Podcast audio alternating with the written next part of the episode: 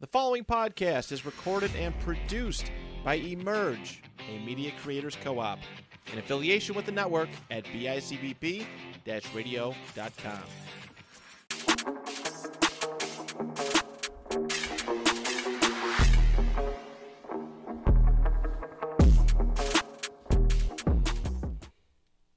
Hello, everybody. Welcome back to the Retro Sports Podcast. I'm your host, Julius Houston.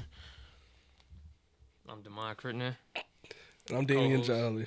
Thank you guys for joining us once again. We're live. But first and foremost, I want to thank you guys just for being a part of the journey.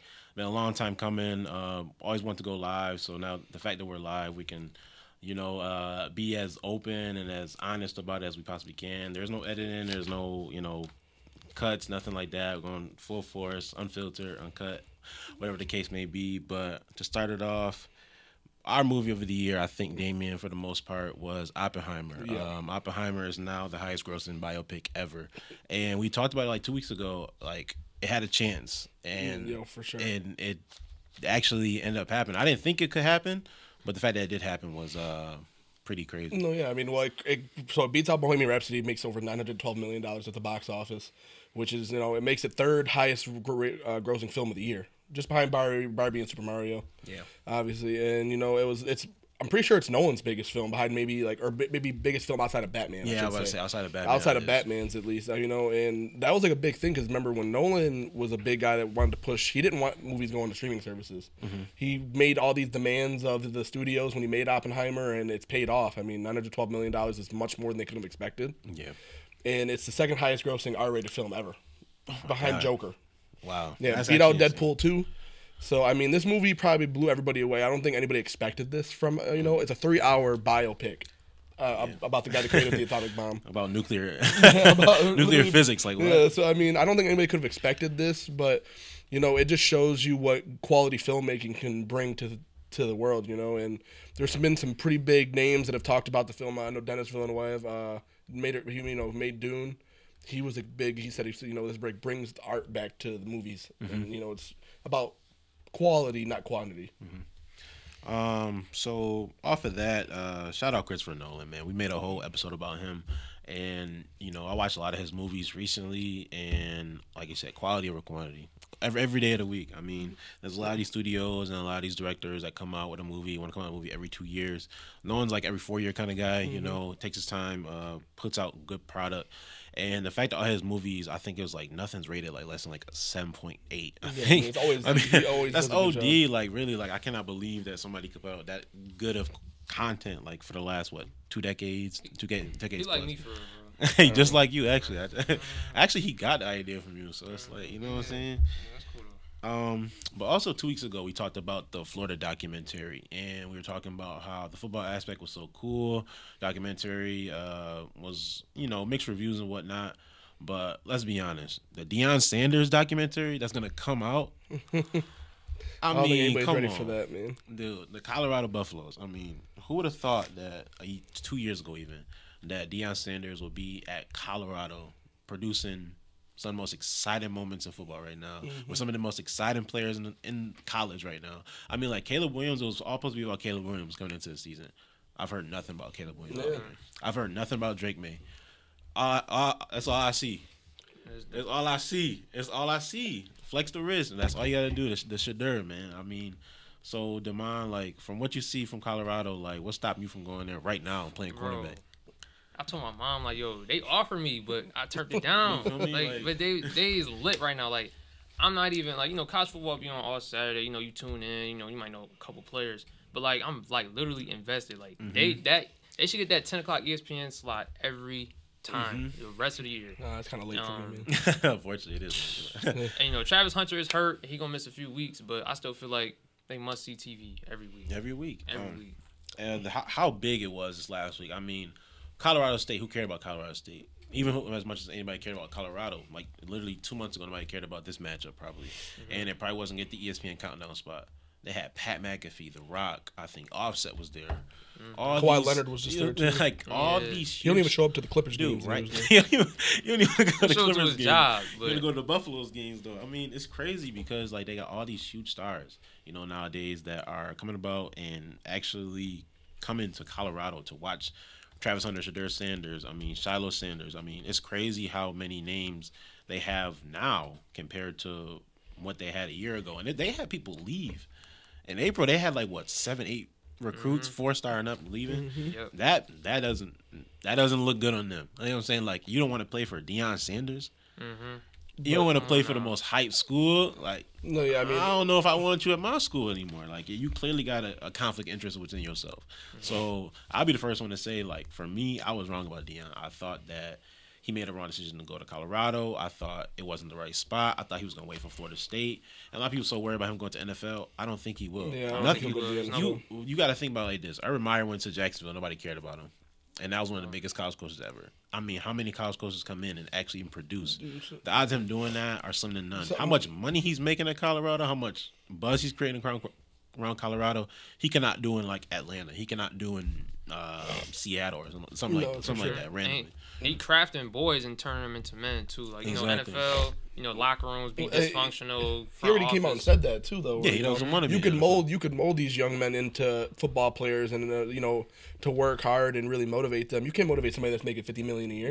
Mm-hmm. You got to be self motivated. I can't do nothing for you. And he has more of a say of what's going on with recruitment and stuff. Mm-hmm. The front office might trade his quarterback away, his wide receiver, something like that. So.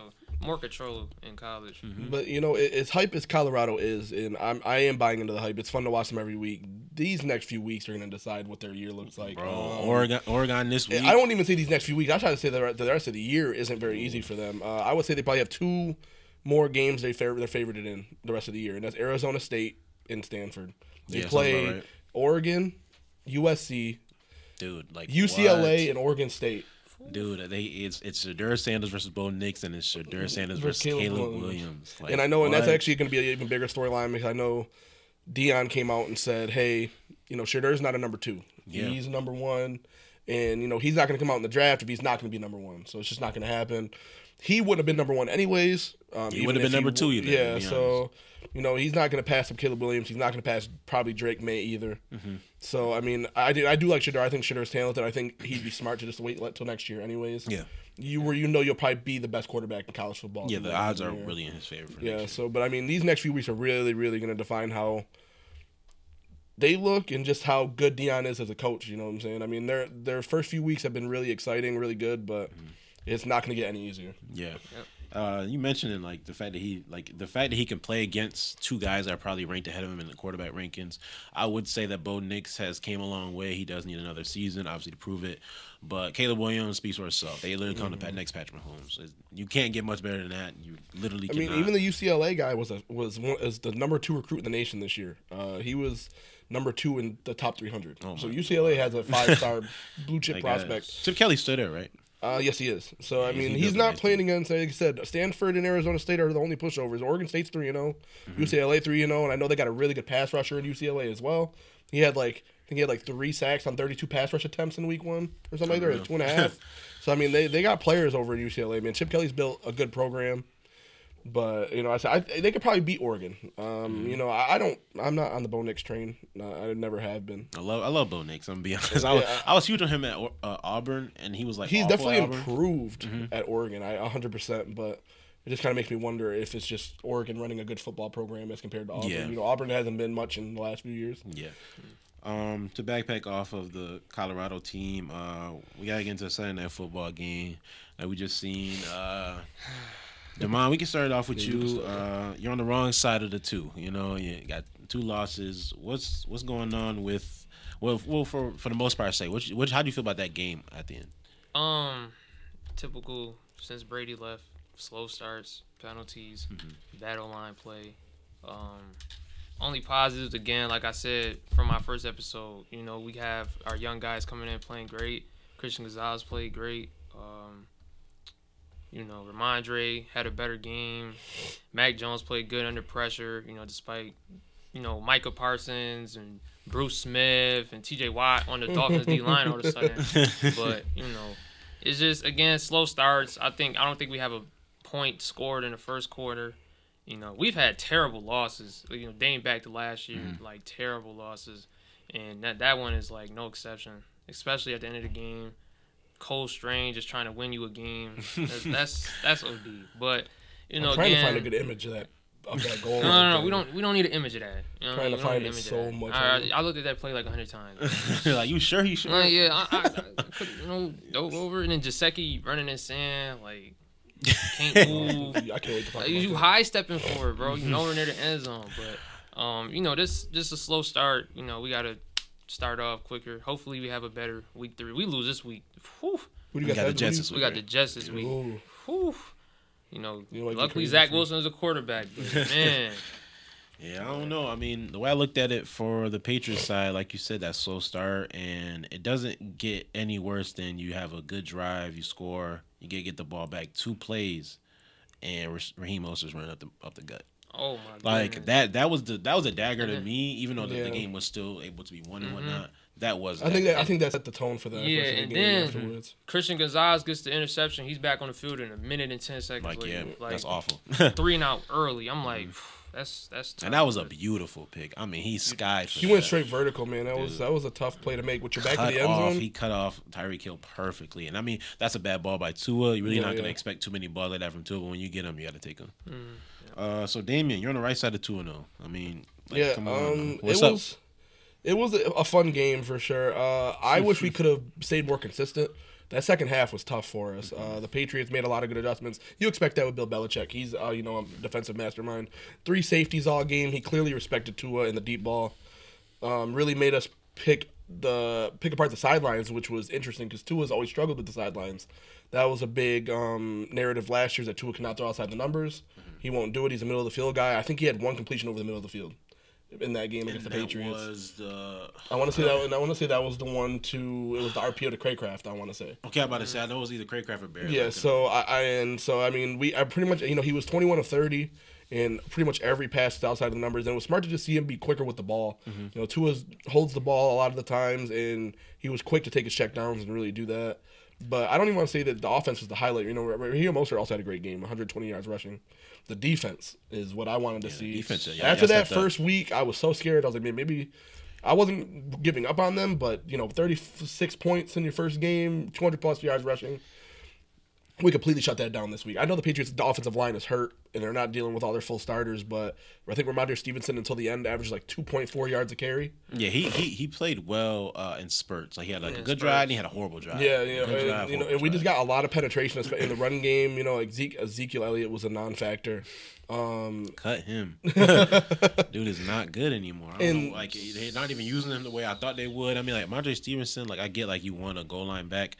Ramondre Stevenson looks like a goal line back. So, like, what do you need? What do you need? Like, he's bigger than Zeke. Like, what do you need Zeke for? You see how you would go and get somebody that's a little bit shiftier, a little bit more bounces, run to the outside and cut up and literally get 30 yards in 1 play. Right. Stevenson, he can wear you out. 7-8 yard carries, like back to back to back. But the highlight for me for sure is definitely the Dolphins pass rush. The run, like I said, the run defense was good, but the pass rush was unbelievable. Bradley Chubb finally showed up. It was his first game as a Dolphin. Mm-hmm. Actually, because he hasn't done anything else in a Dolphins jersey. and that was without Jalen Phillips. Our best pass rusher was not in the game. Andrew Van Ginkel turned into Micah Parsons. Don't make sense. Dude, it was just a really the best week I've seen in a long time. You got to take some Hill-esque week. Like. Yeah, seriously. So it was really cool. I hope we could do that. We got the Broncos this week, and I think we could go ahead and I'm not saying it's an easy game. I think we could beat the Broncos, though. Yeah, I think you guys beat them pretty convincingly. I mean, as much as it seemed like their game was close against Washington, they had a lead. They really honestly should have lost that game by 8. I mean, the Hail Mary was tipped, 3 times? Yeah. You're not getting that against the Dolphins. You're probably not even going to get to score 33 points. The fact that they blew that lead is a testament not only to Sean Payton as a coach who consistently has big leads or, like, big advantages and you just cannot hold them and keeps teams in the game because – he is suddenly now this huge disciplined guy out of nowhere. Like, he just, no nonsense. All of a sudden, the team is 0-2. Yeah. So, all this no discipline going into Miami, 0-2. And, you're playing, I guess, I would say bad football for the most part. Jerry Judy's was not involved as much as I expected. He has come out for injury. Cortland Sutton kind of disappeared this week. Got Brandon Johnson catching 2 touchdowns. Like, and Marvin Mims scoring 2 touchdowns. Like, come on now, you're not gonna get that. You got to rely on your stars if they have any stars. Because the way it looks like, it seemed like these guys we just overrated these guys that aren't that good. Like Javonte Williams not good. Jerry Jeudy not that good. Greg Dulcich, he's hurt now. So I'm just really excited to see what this Dolphins defense looks like with Jalen Ramsey back. Dude, it's gonna be insane. Xavier Howard played really well, and he had a pick. Oh my goodness, that throw that Mac! Oh my, I'm like, I knew as soon as he threw that ball, it was a pick. Look at his jersey. Because Devontae Parker was not in bounds the entire play. I'm like, bro, he got pressed so bad, bro. I thought we changed jerseys. I'm like, why he caught that perfectly? Like he was on offense. If we get Jalen Ramsey back, like mid-October, like early November, man, it might get crazy because. Shit, man. But to backpack off of that, NFL start of week. We started that last week, so we just pick a star for the week. So, Damian, we can start off with you. All right, so mine is going to be, and I feel bad saying it, Shaq Barrett. He went crazy against the Bears. I know that's not saying much. Yeah. But he had a sack, a pass deflection, a pick, and that was a pick six. Yeah. That's as much as you fill the stat line as much as you can as a defender doing that. Mm-hmm. The Buccaneers have probably shocked everybody so far. I don't think anybody expected them to be 2-0 early on. Baker Mayfield has played all right. And, Vita Vea, I think, had 2 sacks. They destroyed the Bears. The way I looked at it was that the Bears are not a quarterback away. Their whole, dump the team. Yeah. Mm-hmm. If you were going to go get DJ Moore, the thing with that is that you got to be ready to compete because, the theme was that these – quarterbacks in their third year get their guy. Stephon Diggs going to Buffalo. We had A.J. Brown going to Philly. Those were huge moves. Now you got DJ Moore, third year for Justin Fields. What is he gonna do? He looks horrible. Can't read a defense. Mm-hmm. Can't find open man. I think DJ Moore has 7 catches so far. He had 6 catches, and he just had a big game. Did he have a big game? It was 6 catches, 104 yards. I think in week 1 he only had. But he had 2 catches in week. Oh, okay, so yeah, 8 total catches on the year. That's not good. He's not playing like anyone expects him to. When you bring him in, you thought they'd be a better passing offense. They're not yet. Yeah. Their run game horrible. Justin Fields can't even run. So Justin Fields can't run. Who is Khalil Herbert? And they're not even running it enough either. Roschon Johnson's averaging 8 yards a carry. He's ran the ball 8 times. Mm-hmm. If you got a guy that could break free on runs, mm-hmm. use him more. You have to use him more. I said Justin Fields has ran the ball. I think they said 12 times only so far. Or it might be less than that. He has a rush touchdown, but I think he only has 40 yards. Who would have expected Justin Fields to have 40 yards? But I watched a lot of breakdowns about that because everybody was talking about Justin Fields' performance, and it just does. He don't even look like the same player from last year. I don't know what Luke Getsy is building over there. He's building something. It's there's no culture there. They just playing football. But I wouldn't be surprised if if the Bears find a way to just ruin another quarterback. This seems to happen every single time they get somebody, mm-hmm. and it's just I don't think they're going to get out of that slump anytime soon. Oh, so for you, Demond, who you got for your starter? He lost, right? I would say Christian Gonzalez. He was a high-rated cornerback just this week, but he lost, so I can't do him. Mm-hmm. So I'm gonna go DeAndre Swift. He played great. Definitely, the Vikings was itching back, and he kept coming forward, and that last play.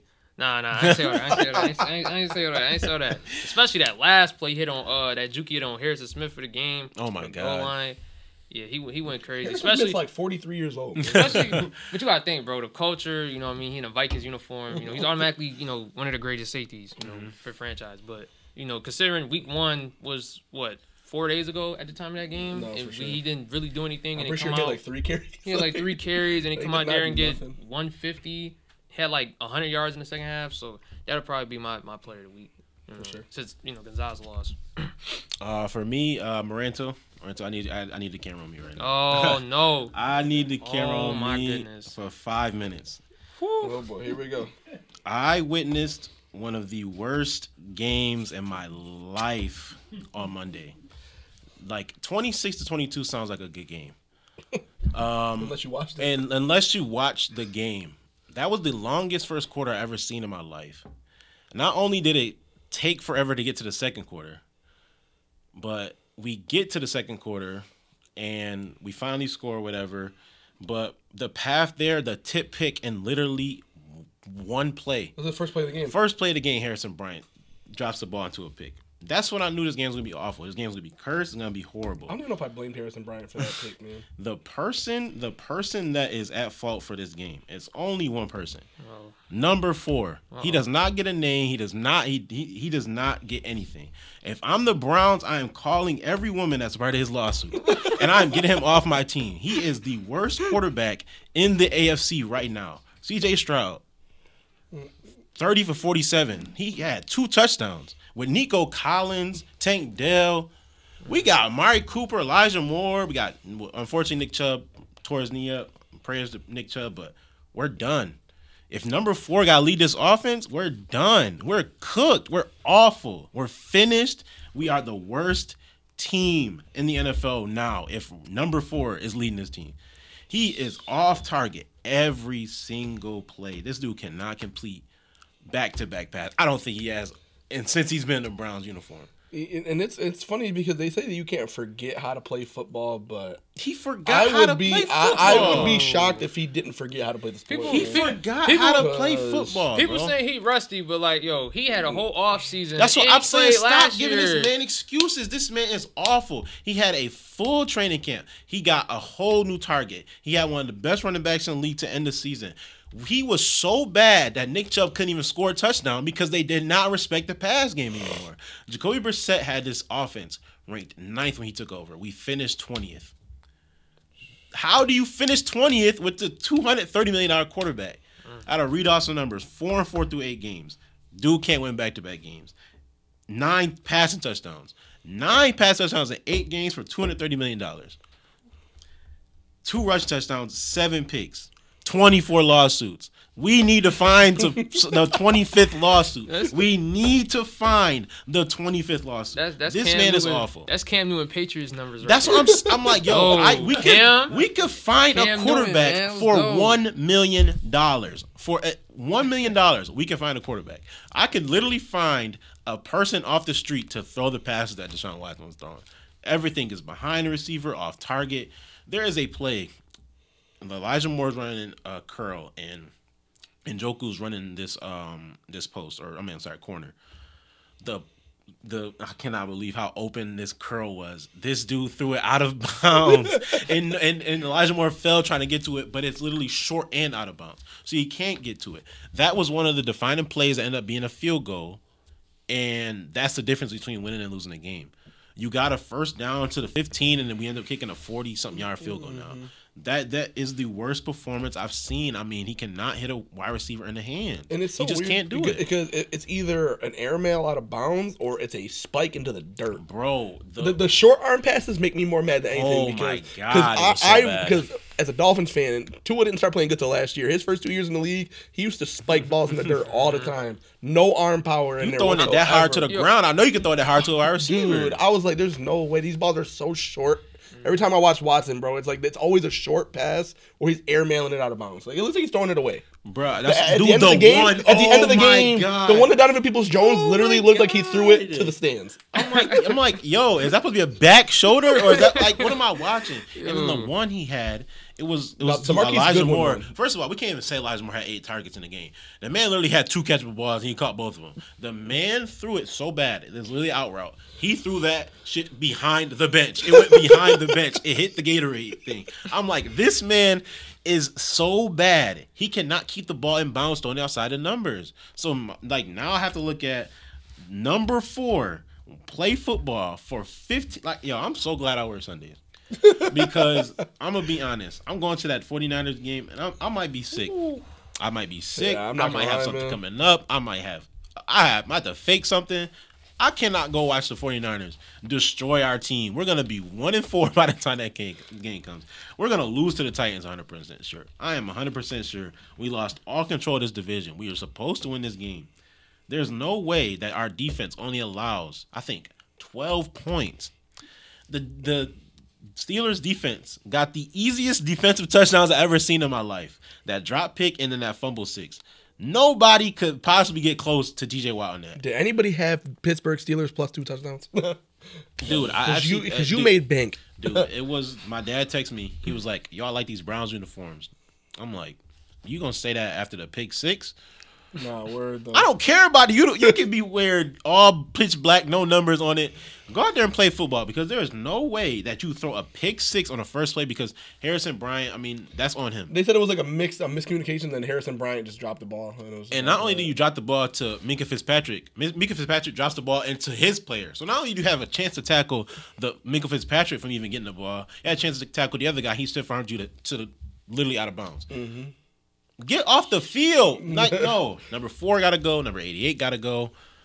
Man, I mean, Stefanski's got to go. Stefanski's done. I'm just done with this team. I'm done being hype about Deshaun Watson when he's gonna come back. He's done. He's cooked. He's finished. If he's on a team next year, we're not doing anything. Be honest. Be 100%. It's honestly so crazy because the whole thing as a Dolphins fan was that Brian Flores wanted Deshaun Watson, and I'm almost kind of wondering if we just dodged the bullet. Beyond dodging the bullet. Because you got. I mean, that was like a big thing was that Watson did not want Flores did not want Tua. He wasn't happy with Tua to begin with. Watson was the guy. Watson wanted to come to Miami because he wants to play for Brian Flores. We go out there and we fire Brian Flores after 2 winning seasons. Mm-hmm. And people slandered the Dolphins. They're like, yeah, how do you fire this guy? He just led you out of 2 winning seasons. Like, it's your quarterback. You got to get him a better quarterback. Mike McDaniel. With no playoff games, by the way. Win a season with no playoff games. Yeah, so it doesn't even matter anyways. And then the one chance we had to make the playoffs, we got smoked by the Bills like 56 to like 21. So that's how we got into the playoffs, actually. Yeah, so it didn't even matter anyways. But the big thing was just like now it's, you see what McDaniel did with Tua last year. He's off to a hot start now. Mm-hmm. It kind of just makes you think like, damn, maybe I am happy that it turned out the way it did because we could be dealing with Brian Flores and Deshaun Watson in Miami right now. Mm-hmm. And it probably be the worst team in the division. Because we wouldn't have Tyreek Hill. We wouldn't have Jalen Waddle. Yeah. I don't know who you'd be throwing to. Yeah. We wouldn't have Teron Armstead. Albert Wilson. Albert Wilson and Jakeem Grant. And me. I might be out there with y'all. But to wrap it all up, I mean, like, it can't get any worse than what it did for the Browns on Monday. Literally, the game is right there. 22-19. I mean, one of his best throws was a check down to Njoku. Njoku runs and fumbles the ball. Cut 85 too. Cut all of these guys. Cut everybody besides Nick Chubb. I'd rather Nick Chubb run with one leg than watch anybody else play football on this team. Everybody played horrible besides Jerome Ford and Nick Chubb. They did their part. Everybody else, y'all done. Y'all cooked. Y'all something gotta give. Go get Jacoby back. Go get Baker Mayfield back. Do something. This number 4 guy, whoever this is, whoever this clone is, whatever y'all did to this man, I don't know what y'all did. I know the traumatizing stuff about losing your career, no. Play football. That's all you got to do is play football. This man can't even play football. He's horrible. He is horrible. I can't deal with him no more. I'm over it. I'm over it, man. I'm over it. Just thinking about the game, bro. Some of those throws, bro. I can't believe I'm the happiest fan of the 3 of us right now through 2 weeks. I'm be honest. I expected that. I expected you to be happy because, Tua healthy. You got the fastest coach in the NFL, I guess, because apparently he liked to outrun Cameron. The funniest thing. Book it. Something happened. I'm like, what's going on? Cameron was in his face. He was like, nah, you got to watch this. That was one of the funniest moments of the week. Something I could actually laugh at a night game because the other night games were awful. To transition to another sports, I'm gonna say we watch almost every sport. Are we doing Chris Evans first? No, HBO. Oh, my bad. But HBO canceled Winning Time. This seems like a common theme for a lot of these streaming services. They put a lot of money, a lot of work into these shows, and they cancel them. Now, you told me to watch Winning Time about a month and a half ago. I watch it here and there whenever I got time. The characters are compelling. They're familiar with us. We know who Magic, Kareem, Pat Riley, Jerry West, Jerry Buss, Jeannie Buss, all these names, we know all of them. And they just canceled after 2 seasons. I haven't got to the final episode of season 2, but you told me that it ended on the Celtics winning the championship in a Lakers dynasty show. Mm-hmm. How do you feel about them canceling Winning Time? This is probably the most disappointing thing that happened this year as far as movies and TV shows go. This was a show that I really kind of caught on to late. I didn't get to watch the first season when it first dropped. I didn't even know about it. I watched season 1 probably like a couple months before season 2 came out. And it became one of my favorite shows. Like I said, the characters are compelling. The actors play their characters very well. The guy that plays Magic carries that charisma just like Magic did. If He's you see great. The clips from back in the day, I would have thought that was Magic Johnson. Mm-hmm. And the casting director did a really great job because all these people look exactly how the players looked back in the day. Mm-hmm. Pat Riley, I love. Pat Riley's like a creep. Seriously. Like, I think it's Adrian Brody that plays him, who's always really good. And it just sucks, man. Like I said, I know that this show was based on a book, and it's about like the rise of the Lakers dynasty. But how do you become a dynasty after two rings? Mm-hmm. You don't even let them get to the prime of their careers yet. We don't see the repeat. in 87 and 88. We don't see them beat the Celtics because they end it on a Celtics win. Mm-hmm. At the very, you know, and it's just kind of annoying. I mean, even some of the other side stuff, you know, the show starts off with Magic's AIDS diagnosis. Mm-hmm. It's the darkest thing ever to start with, and they start off with it. He goes to the car, and the driver's crying like he just got diagnosed. Mm-hmm. And, you know, and then it cuts to the beginning, but we never get to go to see any of that, you know. And then the finale, like, name drops Bill Laimbeer, so they're obviously bringing up, like, the Bad Boys coming up soon. And, you know, you talk about all these other things, and the show ends on a slideshow. It's the worst possible ending ever. It literally ends on, like, it just tells you what happens to the Lakers for the rest of the thing. It's like, oh, they won in 85. They won in 87, 88. Kareem retires in 89 after becoming, like, the highest scoring player ever. Lasts for 43 years until LeBron breaks it. Mm-hmm. Like, it's just all that's all it is. Like, Magic gets AIDS in 91. His first phone call, like, Larry Bird.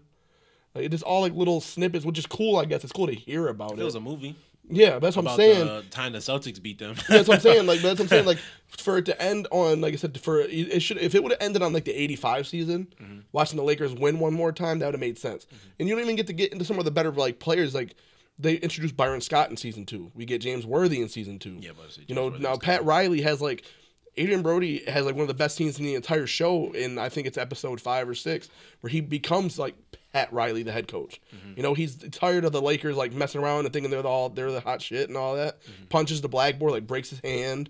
But, like, they respect him now. And it just sucks to see it end like that. John C. Reilly was probably the highlight. He plays Dr. Buss.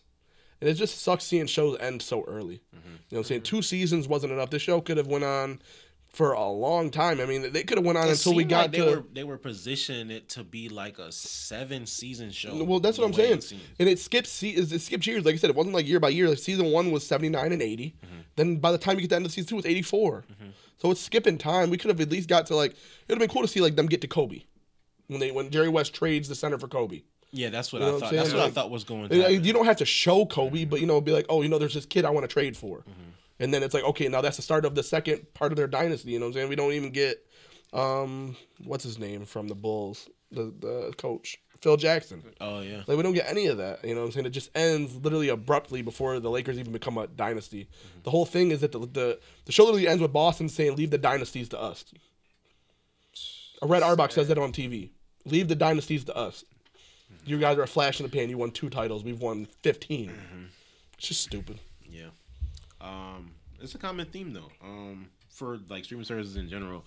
And when you get the news that they cancel one of your favorite shows, one of the shows that you love, like that's pain. Like it's not nothing worse than that. Like, I literally got the notification. I got all the Twitter notifications turned on for all that stuff, so I keep up to date with TV shows and movies. As soon as I saw that, man, it just killed me. Like, it really ruined my night. And I'm like, when you watch a show and it ends on like a cliffhanger like that, and then you're like, oh, it also got canceled. Yeah. Well, now what? Like, I'm never gonna see another thing of the show again, you know. And it's they said when it was a show that I was willing to tune into every Sunday, it wasn't like it got released all at once. Yeah. It's a weekly thing, so I'm taking time out of my week to be like, you know what, I want to really watch this when it comes out, mm-hmm. and then to have it end on you. And plus, season 2 is only like 7 episodes. We didn't even get a whole 10 episodes. You know what I'm saying? 7 episodes. Sick of that shit. Like, come on. I couldn't imagine being a Lakers fan and it can't like it ended. And like that's what I say. Like I'm not even, I say I'm just a basketball fan. Mm-hmm. Like I like the Thunder. Has nothing to do with the damn Lakers. Yeah. And like I said, so imagine if you're a diehard Lakers fan and you're like, oh, damn, I love the Lakers and they're going to show us our history. And it ends on you losing to your biggest rival. Mm-hmm. Crazy. That's awful. Got Larry Bird looking like the greatest player to ever exist. And that's crazy because, like I said, like it's a common theme for streaming services in general because you get these shows that come out with these great first seasons. Like the season 1's great or whatever. And they peak in season 1. Season 2 is usually a letdown. That's almost across the board for every single show ever. Then you get to season 3, and it's like, all right, that's about when we about to cancel something. This actually picked up steam. There's other shows that don't. Like, for example, I want to say I got a really good show. There was a few on Netflix that people were complaining about, like second, third seasons that were awful. So like, there was 2 on Netflix that I know. Santa Clarita Diet, which was funny as hell because it was like Drew Barrymore and Timothy Olyphant. She basically becomes a zombie. Mm-hmm. She's like infected with a zombie virus and like the whole thing. The other one was The Society, and this was one of these. It's like these high school kids. They go on a trip. Their trip gets cut short because of the weather. They come back. All the adults are gone. So they're stuck in a town with just teens to run the town. And it ends on a cliffhanger where, like, the parents are in the town, too, but I don't know if it's, like, an alternate reality or something like that. And it just ends. You get no answers whatsoever. And it's such a compelling show. You're like, damn, like, they could really go somewhere with this. And you never see anything about it ever again. Got canceled after 1 season. Yeah, that's annoying. But I mean, like, it's, you got to put the money in where the shows that are getting the most hype, and then they put the money in those shows, and it's still bad product. That's what I'm saying. Well, they say the quality isn't even there, though. Like, you know, when you keep bringing, like, The Witcher probably should end after Henry Cavill leaves. Yeah, should not go to Liam Hemsworth. Like, I'm not saying Liam Hemsworth is bad or anything, but Henry Cavill was such a big fan of The Witcher, and he wanted to play the character, but they basically said, no, well, we don't like your ideas. We want to do what we want to do. And he was like, well, if you're not following the source material, I don't care. Mm-hmm. I don't want to do it then. And so they went and replaced him. Like, how do you recast a guy going into 4 seasons? Like, it just don't make no damn sense. Like, like, especially when the quality fell off as hard as it did anyways. Like, Henry Cavill was, like, carrying that show by the time season 3 came out, because season 1 was the best one. And then after that, they just could not find their rhythm with the Witcher. Yeah, which killed me. That's annoying. I couldn't even finish that current season. No, yeah, I couldn't finish season 3. I just, like, lost interest. No. I knew Cavill's leaving. So it's like, well, I'm leaving too. Yeah, no, literally, that's exactly how it was for me. Back to these shows, you know, it's funny because I'm sitting over and thinking, like, I'm still mad back from when you guys were probably weren't even born when Lost. I still have, like, 20 questions about Lost. Yeah, Lost. They never answered. And that, I mean, it was a good ending. I liked where the end of that show, but there's, like, 20 questions they never answered. That's honestly just as bad sometimes. What happened? I want to know. When shows get to their finales, they're, like, series finales, and there's big plot holes and questions that they just leave unanswered. Sometimes that's just as worse as a show getting canceled early on. Mm-hmm. Yeah, that means I spent 6, 7, 8 seasons with you, and I don't know what half these things meant. Yeah, you know, so you don't even explain them because you're just jumping from story to story. Like, Supernatural was kind of one of those shows. Supernatural went on for 15 seasons. Yeah, watched every single one. So much stuff missing. Yeah, so it sucks, man. They don't know what to cancel these days. I feel like they cancel all the wrong stuff. The interesting, compelling stuff that's new, unique, they cancel. And it's just about popularity now. Mm-hmm. You can't even have an original idea and hope that it takes off, because if you don't bring in millions of dollars with your first idea, mm-hmm. it's cut. Yeah, you better bring in $20 million. Yeah, literally. You better bring in, like, the most money we've ever seen or it's over with. Mm-hmm. Like, Netflix has been making, and I love Stranger Things, but Netflix is about to be on season 5 of Stranger Things. That actually came out in, like, 2015. Mm-hmm. It took you 10 years to make 5 seasons? These actors that were 13, 14 when the show came out are about to be 25. Pushing 30. That's what I'm saying, but they're still playing high schoolers. Uh-huh. Like, come on, man. Like I said, like, you're canceling these other shows, and but you're not even speeding up the good shows to get them out quick enough. Like, why am I waiting three years mm-hmm. between one season? Yeah. Just, you know, even with COVID, that makes no sense. They pushing out You like it's nothing, though. No, yeah, like, what? I'm sick of You. Cancel You now. I don't want to see what happens. Season 3 should have ended it. You feel me? I'm sick of that. But that's their thing now, and it's like, you know, they got a new and unique idea with stuff like the quarterback. That's something they can't control. If they can't get the right compelling guys, there's only 32 starting quarterbacks in the league. You did 3 already. The odds you getting another 3 compelling quarterbacks. I know Stafford is like the only one that said yes so far. Like from what I saw, you're good luck. Like, realistically, good luck, because you look at it this way, and I love Stafford as a choice. Don't get me wrong, but the guys that are declining, guys like, oh, Justin Herbert, he's not the interest. He already said he's not. Mm-hmm. Joe Burrow, the world loved Joe Burrow. This is the perfect time to capitalize on that, and they aren't now because he doesn't want to be a part of it. They can't control that, though. But and now Tua said no, too. Exactly. They got no choice. I mean, he's boring, though. I said that would have been – imagine if they would have got Tua, Herbert, and Burrow on there at the same time. That's what I wanted them to do. I swore they were going to do that. That would have been like the perfect season, too. You get 3 guys taken in the top 6 of the draft, all with different trajectories. It's like, come on, that would have been crazy. You can't do the 2021 class because they all might not be. You gotta do the backups. You gotta do the future backups. I need Zach Wilson. I need Zach Wilson, Trey Lance, Justin Fields. Oh my! You are gonna see 4 passes thrown, and it's gonna be Trey Lance warming up with Dak Prescott in a hoodie. I'm telling you. We talk about their college moments all season. You like COVID. What did that mean to you, Trey Lance? Like, I mean, everything to me. It's the reason I went number 3. If they would have seen me play, if they'd have seen me play, I'd still be here. I'd still be North Dakota State right now. Speaking of being at college, did you see that kid from Miami? He's petitioning for his 8th collegiate season. 25 years old. Tight end. Him out. I don't know. I think his name is like Chris McCormick. He's petitioning right now to the NCAA to be like, hey, listen, I want 1 more year eligibility. He's already played 8 years. So he's tied right now for longest college career. So he plays 1 more year. He's the longest tenured college player ever. That's actually ridiculous. They're like, well, you don't love college that much. Like, you better be getting an education because you ain't going, bro. You better have your better be getting an education. Doctor's degree. You better have a $1 million company set up on the side, bro. That is insane, bro. 8 years in college. Playing NCAA football. I couldn't even do two. So eight. I couldn't do two back-to-back semesters. Hey, y'all ready to walk me out, kick me out? I'm not paying for this shit no more. I can't do it no more.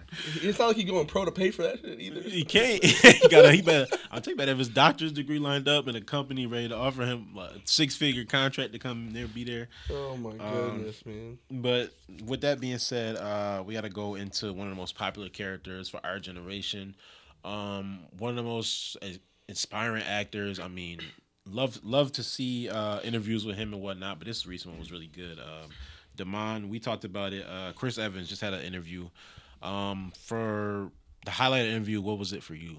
So it was two parts. One, obviously, you know, Captain America, Marvel, and a big thing that he said was, you know, that he didn't really appreciate it until it was over.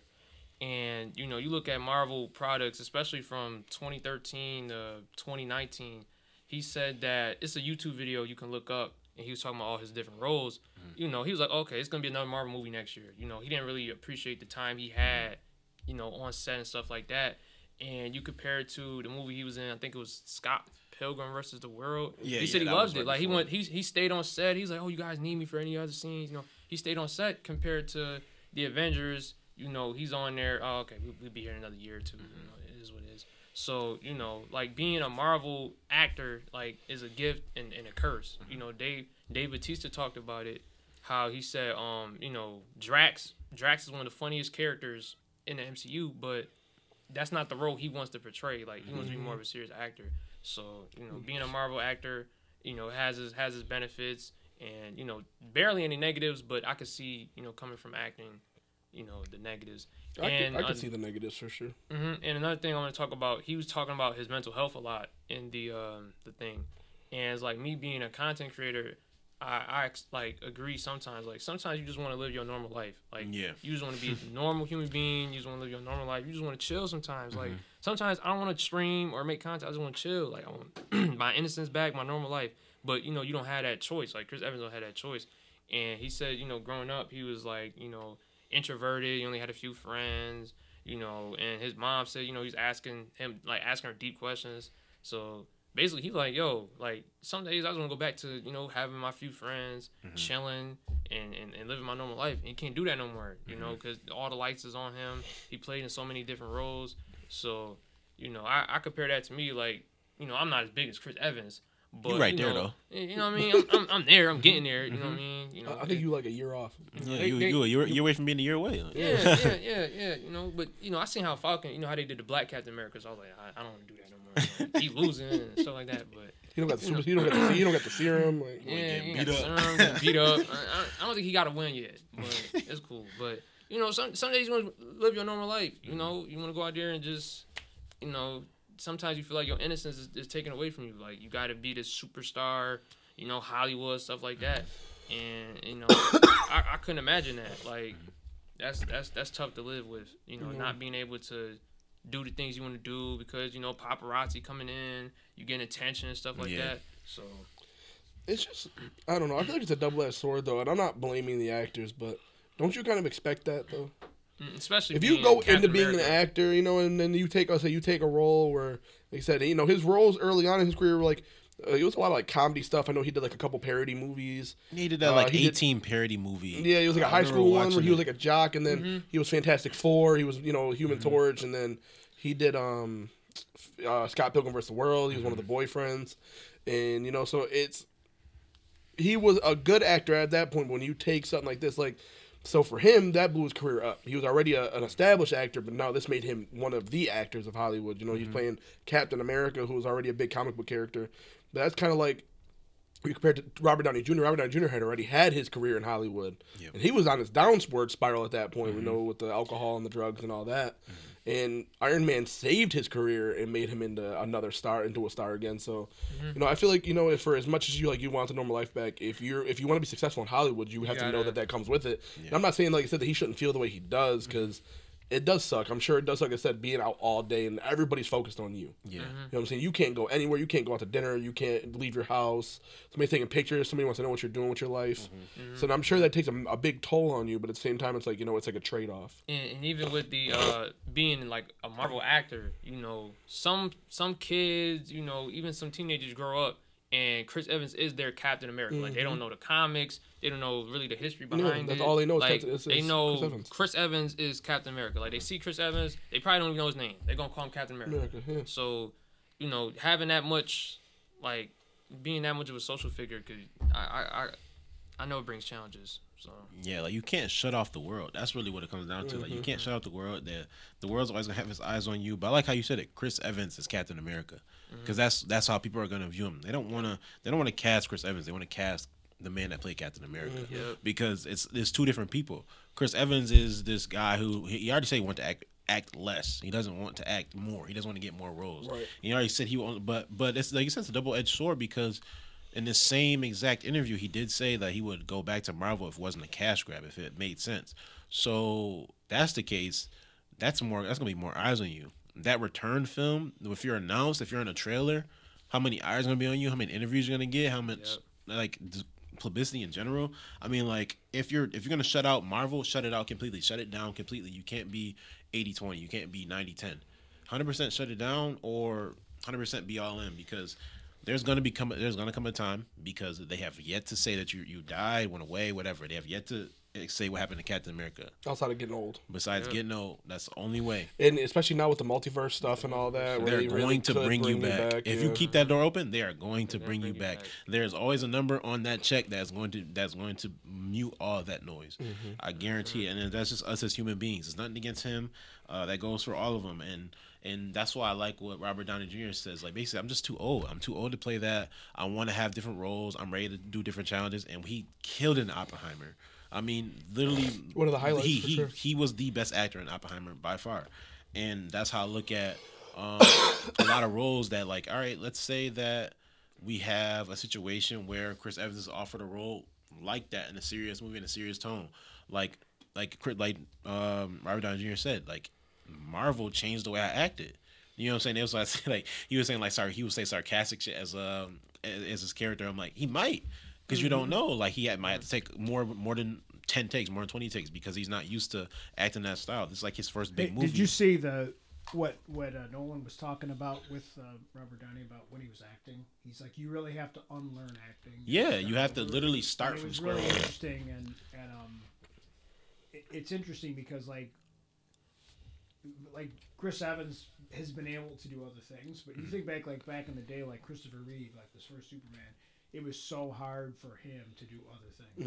Mm-hmm. In that, when I was a kid, like, you were only Superman, you couldn't do anything else, and Hollywood even captured other things. So he had to go like really far out of his comfort zone and do projects that were pretty good, but no one would take him seriously because he was just Superman. Mm-hmm. The actors nowadays, and actors and actresses, can break out of that. But the funny thing about it is, based on where some of the challenges Marvel has, do you guys think, like, bringing Captain America back would save it? I don't think they'll even bring him back during this current thing.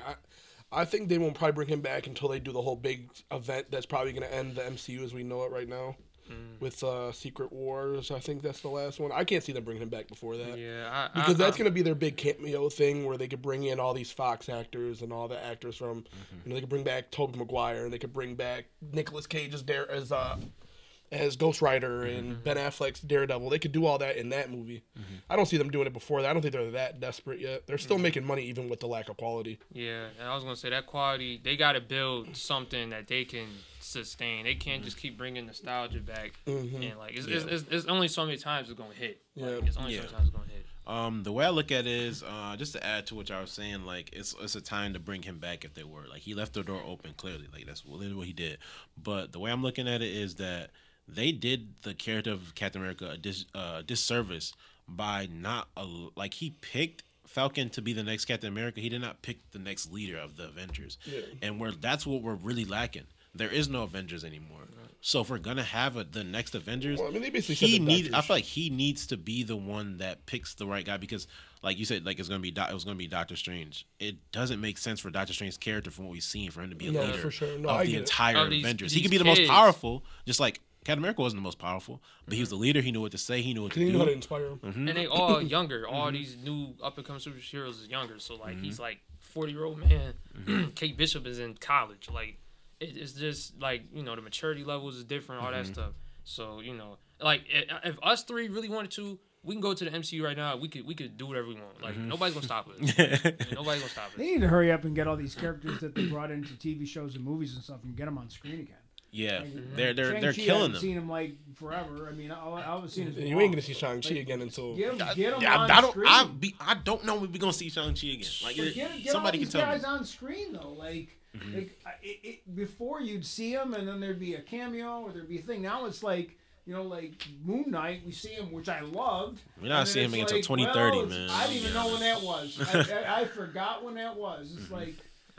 I forgot more movies. It's just going to suck because they're really, like I said, they're going to force all these characters into that big Avengers movie. Those two Avengers movies, they're going to bring all these characters back.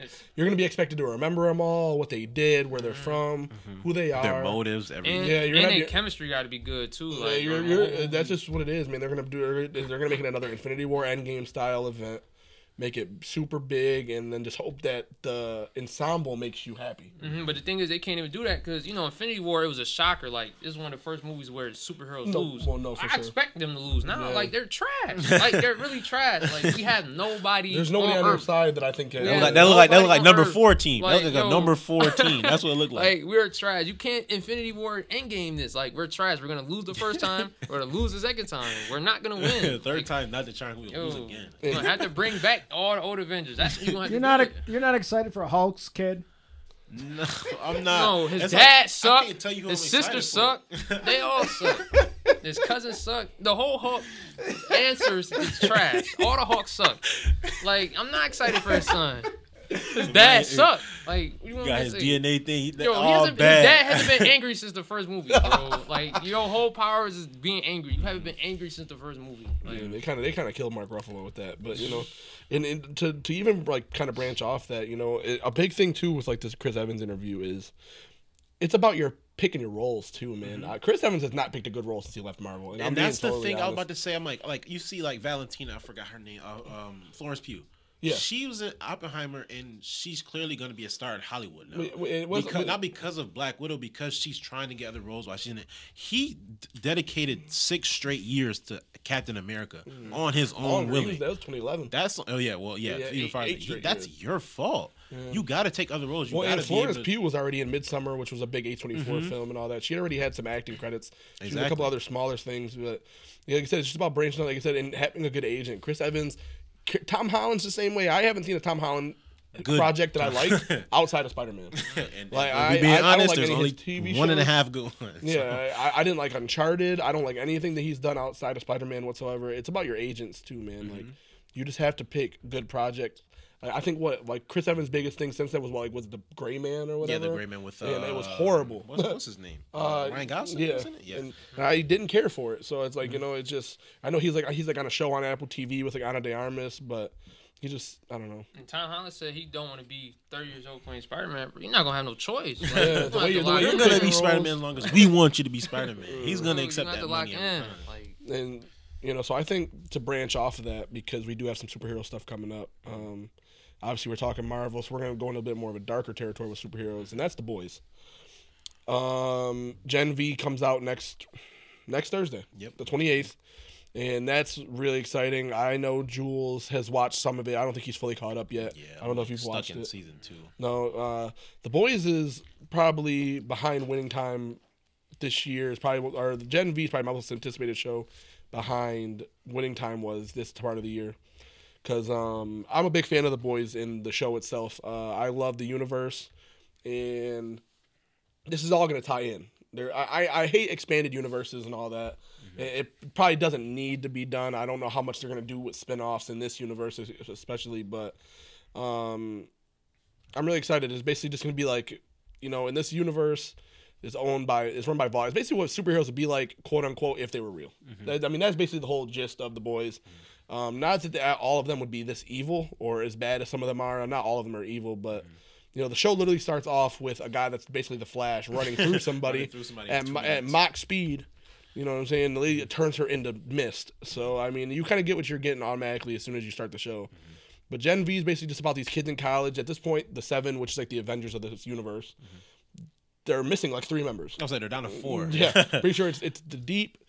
It is Homelander. It is Queen May. Well, no, actually, I don't even know because a lot of those characters left at the end of last season, so I don't even know. Mm-hmm. But it's the Deep, Homelander. The girl, Star? No, but she's not a part of them either. Well, no, she actually might have stayed with them to be like the inside man, I guess, maybe.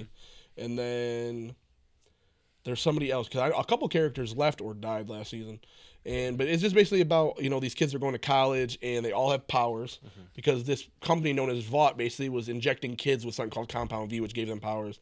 They aren't born with powers like in Marvel. How some of them are fabricated. Yeah, they're literally made up superheroes. They're created in a lab, and it's just gonna be about their. It's basically a competition thing, but there's something much darker going on, and it's gonna tie in really heavily to The Boys. So I'm really excited to see how they're gonna do that. I know the Deep is meant to come back. Ashley, who's like the CEO of Vought, is made to come back, and we'll see what happens because I know they said they're really trying to make it. This is happening concurrently with the end of season 3, which the end of season 3 shows you Homelander ends up with his son. He literally kills somebody in public, and nobody gets mad about it. Kills a guy in broad daylight, and people cheer him on. So I don't know what's going to happen with that. The darker tone with The Boys and whatnot, I feel like it opens up what superhero movie shows and content in general can be. I mean, there is a lot of gore and it can be gratuitous at times. It can be a little much, but in terms of like the realistic side, like I like the fact that a superhero realistically, like I said, if I was a superhero and like there's nobody that could stop me from doing what I'm doing, mm-hmm. like realistically, and you're gonna need my help when things go left, so you're gonna obviously side with me. Who are you to be like, oh, why'd you do that? You can't stop me. And I remember the scene when he was on the plane and Queen Maeve, she's saying like, "Are we gonna save him?" I'm gonna like, "What do you mean?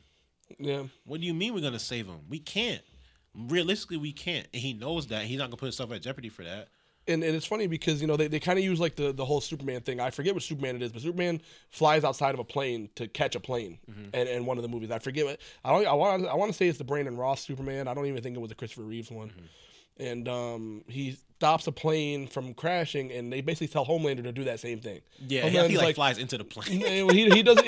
He like does more damage. He can't even do it because like they said, like, you know, he has no way to plant his strength.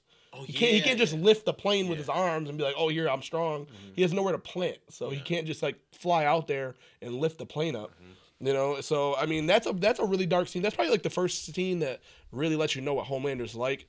There's a couple smaller ones early on. Like one of my favorite scenes in the whole show is actually at the end of episode 1 in the first season. There's a guy from Baltimore. It's the mayor of Baltimore, and he's there with Vought because Vought sells superheroes too. So he wants to buy basically The Boys' Black Panther to come defend Baltimore, and he wants to only pay $330 million. They want $400 million. And, you know, he's like, "Oh, we'll be in touch." He basically blackmails her, says, "Hey, I know about Compound V," which, like I said, is a thing that at this time nobody knows. The superheroes are made in a lab. Mm-hmm. And so Homelander, because he's basically this Superman in this universe, superhearing, hears it. So the mayor and his son and his people are on their private jet flying back to Baltimore, and all you see is outside the window Homelander's following them. And then he stops in the middle of the air and lasers their jet out the sky and kills them. You know, so he kills a kid, he kills the mayor, kills a bunch of people with no repercussions because he wants to protect Vought and, you know, what they stand for, which really sets a tone and shows you that this is not your average superhero movie or TV show, because you don't expect this guy who, you know, in the media, in the way that he's presented is like, "Oh, this guy's awesome. He's a great hero, mm-hmm. good person." He's not. He's a total psychopath. Yeah. And it's always good to get younger characters. Like I said, like I guess it's like world building at the same time, but it's like expanding. Like you said, like it expands a little bit. But I don't mind it if it's done right. And from the looks of it, it's like it's gonna be done right. Like the darker tone is carried over correctly. Then we're gonna have a storyline where you see people being people. Realistically, people are who they are. They're just. They do inhumane stuff where they probably should consider somebody else, but they're not. It's a competition when people get, like, all that testosterone and all these hormones coming together, head-on collision, somebody's going to get hurt, somebody's going to die, somebody's, you know what I'm saying, like, morals going to be compromised, all this stuff. And somebody that's probably, like, super good, super righteous is probably going to turn to the dark side and understand that this is what's cool about it is if you think of, like, Watchmen and Invincible and then you think of The Boys, what I like about The Boys more than some of the others is that, to me, it's the one that seems the most, like, plausible. Yeah, that's... Like, Watchmen's a little far out there. Invincible's still anime in some ways. I like Invincible, but I love the politics and the, like... Let's say that's another thing. They got agents and that they do the fake movies and they do fake, like... Yeah, ads and whatnot. The companies set up, like, fake situations for them. It feels real. Like I said, it feels like I said, like, they're not even, like... They're a product. You know what I'm saying? They're just a product of entertainment in that world. They're not even heroes. Like, you know, the Avengers don't get commercials. The Avengers aren't, you know, shooting movies and making their own movies in their universes. Like, they're just heroes. And then this one... Like, what's the one movie was like, well, we don't get paid? What movies? Is one of the Marvel movies they say that like, we don't get paid. Like I forget which Marvel. I feel like I know. I think it was an Avengers. There's a reference in one of the movies. I think it was an Avengers. It doesn't really work that way. No, like, like we're just superheroes. Like, and that's what I liked so much about like Falcon Winter Soldier was that like he couldn't get a loan. He saved the friggin' world, and then a bank wouldn't give him a loan. Yeah, like I love that show a lot because that was one of my favorites. That was one of my favorite ones. Yeah, I liked that a lot because I felt like that seemed like real to me. Like that would happen. Well, you saved the world, and can I get your autograph? But like, you don't have commodity. Your credit score is a 2, bro. Like you would say in the world, you've got your credit card payments. You know, I'm worried about what you said. Because my son likes The Boys a lot, and we're worried about this, like that we have to like. I want the show. I want Billy. I want those guys. I want Mother's Milk. I want those guys. Like I love the show for those guys. Yeah. More than even the superheroes on that show. So I'm gonna be missing. And you know, like, and I'm hoping that, like I said, this does tie into season 4. Season 3 was such a good season. You know, you got the introduction of Soldier Boy, which is like Captain America in their universe, and Jensen Ackles played him really, really well. Really you know, you find out that he's the reason Homelander even exists because he's basically Homelander's dad. They took his DNA to make Homelander. You get some really, really cool scenes with them fighting, and you know, like at this point, Homelander's pretty much psychotic. I thought Anthony Starr should win an award for his acting in season 3 because you really start to see now that Homelander's a very, very deep character. He's not just evil Superman. I think which a lot of people label him as that.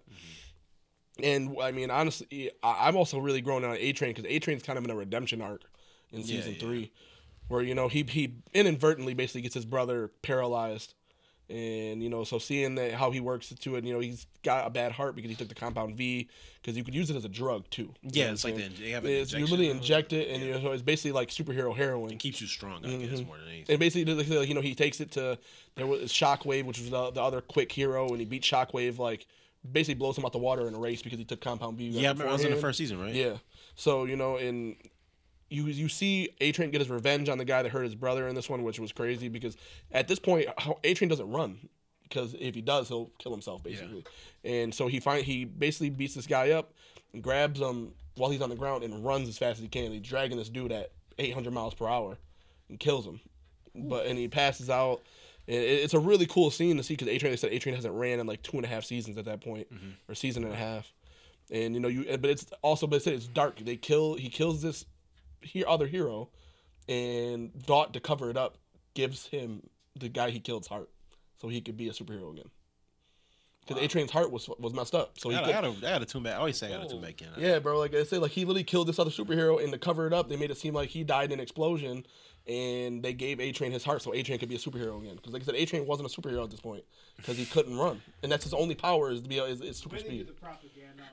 The propaganda stuff that they do on the show. Yeah, it's really big in season 3. It's so good. Like they really push Homelanders. Like I said, like in the first season, Homelander trying to get the superheroes in the army and all that. That's like a big part of it, And obviously people don't want to do that. And then like they create fake terrorists. Yeah. They're giving the Compound V out to Al Qaeda. Even like the fake reality show, like you can be one of the summit. You know what I'm saying? Like all that, and then. And, like, the small towns have, like, the crappy superheroes. Yeah, like, they got the ones we care about. Right, like, the bigger cities get the big ones. It's just, it's like basketball. It's like, it's literally like, I want to play with my friends in the big city. Yeah, like, it's all about the big market. I don't want to be on the Kansas team. Right. It's great. It's so good. No, yeah, but I'm really excited. I know in season 4 is going to be really cool. I know, like, we're getting Tech Knight, which is basically Batman and Iron Man and the boys. He's going to be in Gen V. Which is really, really big. Jeffrey Dean Morgan Another huge actor. He was Negan on The Walking Dead. He's going to be in season 4 as well. So, I mean, they keep adding really big names, and they're expanding the universe one by one, so I can't wait to see what the finished product's going to look like. Yeah, Amazon's killing it right now, I'll be honest. They are. They put out a lot of really good shows. They're starting to be one of the top streaming services for the fact that they bring in some of the newest movies, and they got, obviously, Thursday Night Football. Mm-hmm. Like, it's obviously because they got this money. Like, they blink, and they can spend $100 million and be fine with it because they're going to make $200 million. Right. And they're still pretty cheap compared to... Yeah, it's only $15 a month. Yeah, it's really not bad. Cheap Netflix don't. I'm not watching. Netflix no, like $21 no football on Netflix. No. Like, I ain't watching nothing live. I'm not seeing no new movies come out. I'm seeing the movies that nobody cared about it and make no money come to Netflix. Yeah, you got random 2002 movie pop up that just came out. Like that came out 3 times in 2020. Like come on now. But that's about it for today, man. First live episode. Got anything to close the show with? Demond, your third outro. Right. It's gonna be more of a serious one for real, y'all. For real, even though last week was like a really good quote, like you really gotta think about it. Really good at what? It was good, like you gotta think about it. Like, life. You know what I mean? The life gives you lemons. You know, make lemonade. But like, you don't need to make lemonade. You know what I mean? Make a mixed juice. You know what I mean? Apples, oranges, and lemons. But I will say, speaking on the Chris Evans thing, mental health matters. No matter man, woman, don't matter, teenager. Kid, even, mental health matters. Reach out to at least one person. If you don't feel like you can, somebody out there cares. Somebody out there, wants to help you. Somebody wants to, show love and appreciation to you. It's even days I feel like, it's me against the world, but I know that I have a support cast. I have people that love me and care about me. So just, don't hold and suppress, that negativity in your life. Open up. And get the help that you need and just vent your issues out as much as you can. Well said, man. Well said. Way to improve off of last week. Let's go. With that being said, guys, thank you guys so much for joining us. It's been a virtual show, and we'll see you guys next week.